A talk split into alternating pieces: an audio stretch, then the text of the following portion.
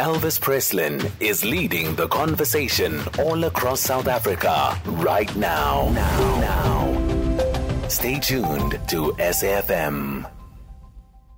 Civil rights group uh, AfriForum says that EFF leader Julius Malema's chanting of Kill the Boer during his uh, party's 10th anniversary rally at the weekend is illegal.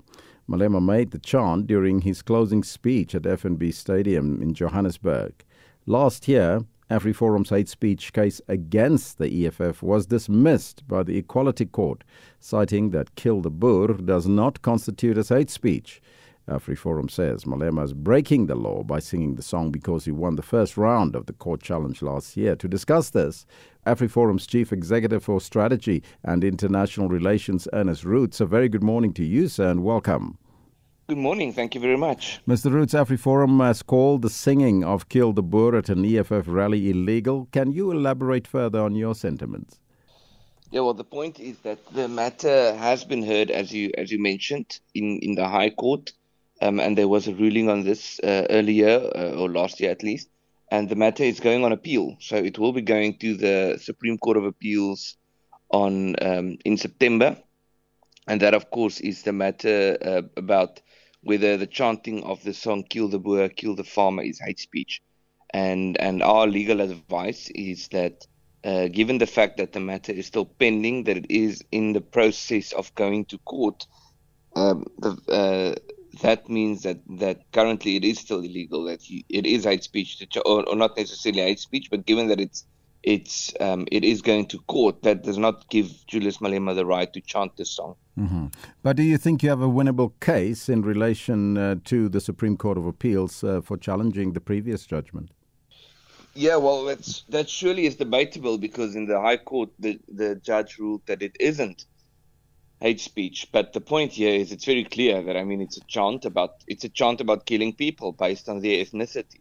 Um, and so we've been saying this all along. If this isn't hate speech, then nothing is hate speech. I mean, what more do you have to say for something to be hate speech? Mm-hmm. Is is it's it's it's literally singling out of a group of people based on their ethnicity, based on their identity, you might say, and then calling for action to be taken against those people merely based on who they are. And it's not just action being taken against them, it's murder. Um, so, so this is as clear a case as hate speech as there can possibly be.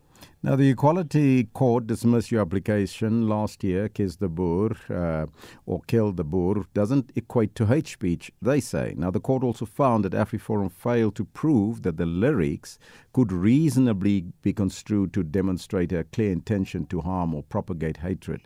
So, what other tangible evidence do you have that the slogan sparks violence against farmers? Yes, well, I would say the the court, the High Court, was wrong uh, in their ruling, um, precisely because the judgment did not focus on what you said. Now, uh, if you if you read the judgment, there's a very strong focus uh, or argument about um, um, proving that a song like this leads to actual violence, and the court said there's not sufficient evidence to prove that um, when that is as far as when we're talking about whether something is hate speech, that is irrelevant. To declare something hate speech, you don't need to prove that it leads to violence, uh, physically leads to violence.